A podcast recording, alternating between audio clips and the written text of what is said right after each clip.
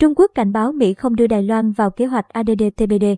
Ông Vương Nghị cảnh báo với ông Blinken rằng Washington không nên đưa Đài Loan vào chiến lược Ấn Độ Dương-Thái Bình Dương của Mỹ. Ngày 22 tháng 2, Bộ trưởng Ngoại giao Trung Quốc Vương Nghị cảnh báo với Ngoại trưởng Mỹ Antony Blinken rằng Washington không nên đưa Đài Loan, nơi Trung Quốc tuyên bố là lãnh thổ của riêng mình, vào chiến lược Ấn Độ Dương-Thái Bình Dương ADD-TBD của Mỹ, hãng tin Reuters đưa tin. Đầu tháng này, Mỹ cho biết họ sẽ cam kết thêm các nguồn lực ngoại giao và an ninh cho khu vực ADD-TBD.